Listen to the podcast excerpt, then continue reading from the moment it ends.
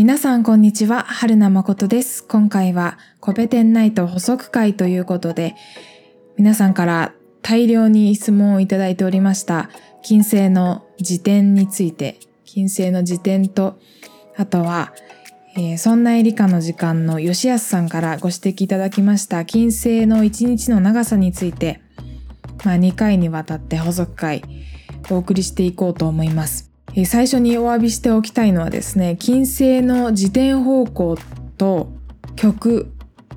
の関係について、ちょっと誤った情報を皆さんにお伝えしてしまったっていうところがあります。はい、それはまあもちろん故意ではないんですけれども、私の認識が勉強が甘かったところで反省しております。それで、えっ、とまずは金星の自転方向のお話をしたいと思います。金星の自転方向は地球とは反対向きという話がありましたよね。それで自転軸が180度に近いという風になっているっていうお話もしました。これは正しい情報なんですね。金星は地球の自転軸の傾きこれを赤道傾斜角の傾きと言いますけど赤道傾斜角が地球は23.4度とか23.5度とかそこら辺なのに対して金星は180度に近いというふうになっているというところは合っています。でこの赤道傾斜角というのは天体の公転軌道面つまり金星や地球が太陽の周りを回っている面上とあとは赤道面なので金星や地球の赤道のまあ赤道が乗っている面がなす角度ということで、えー、と0から180度の範囲で定められています。赤道傾斜角が0度の場合天体の自転軸は公転軌道面に対して垂直です。だから式がありません。で今度は赤道傾斜角が90度の時は天体の自転軸っていうのは軌道公転軌道面に平行なので横倒しで、うん、て言うんでしょう。公転軌道面を転がっていくみたいな感じ。横倒しになっているということがわかります。それで金星のように赤道傾斜角が180度に近い場合地球とは自転の方向が逆ということになります。今からすっごくわかりやすい右手の法則右ネジの法則を使ってだから、えー、と右手でサムズアップした形ですよね。こうグーのポーズをそれを使って地球の自転方向と金星の自転方向および、えー地球と金星の極北極と南極の位置についての話をしていこうと思います。地球の自転方向は北極側から見て半時計回りですので、右手の右ネジの法則ですと、こう普通にグー、親指が上側に来る状態が地球の自転方向を表しています。えー親指側が北極、北極星の方向を表していて、そこから見て半時計回り。で、これが地球の自転方向を表しています。で、これを、えっ、と、まあ、地球の赤道傾斜角は、まあ、0度ではないので、ちょっと右か左に、23.4度か23.5度程度倒した時地球の自転軸の傾きと自転方向の関係を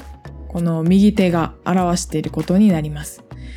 これめっちゃ言葉で伝えるの難しいですね。伝わっているといいなと思うんですけど。えっ、と今親指をこう立ててグーのポーズをしてちょっと右に23.4度程度倒した状態を私の右手はね今そういう状態なんですけど次に金星の場合を考えます金星の場合はその親指を下に持ってきますバッドのサインに近いですね。それをえっ、と、まあ、親指が金星の赤道傾斜角の177度倒れた状態になってくると金星の自転軸の向きと自転方向を表しています。その小指側から見て時計回りに回っていますよね。ですので、えー、と地球の自転方向とは反対方向その同じ上上側から見るとだからさっき親指側からそのさっき地球の時は親指側から見ましたけど今度は金星の場合は小指側から見ると時計回りの方向に金星が自転しているということがわかります。でここでちょっと注意なのが左手でこうえ地球の場合どうだったかなと思って左手でこうグーサインするとその左手だったらその指の回転の向きが逆になってしまうのであくまで右手でこれを考えてほしいんですけれどもでこれで地球と金星の自転方向が逆だということが分かったんですがじゃあ北極は金星の北極地球の北極はどっちなのっていうまあそういうことが気になりますよね。私コペテンナイト第3回そのシーズン3の第3回かな？3回か4回でえっ、ー、と説明する時に金星の北極は下？つまり地球の南極と同じ面内にあるというふうなことを言ったんですけどそれが間違っていました。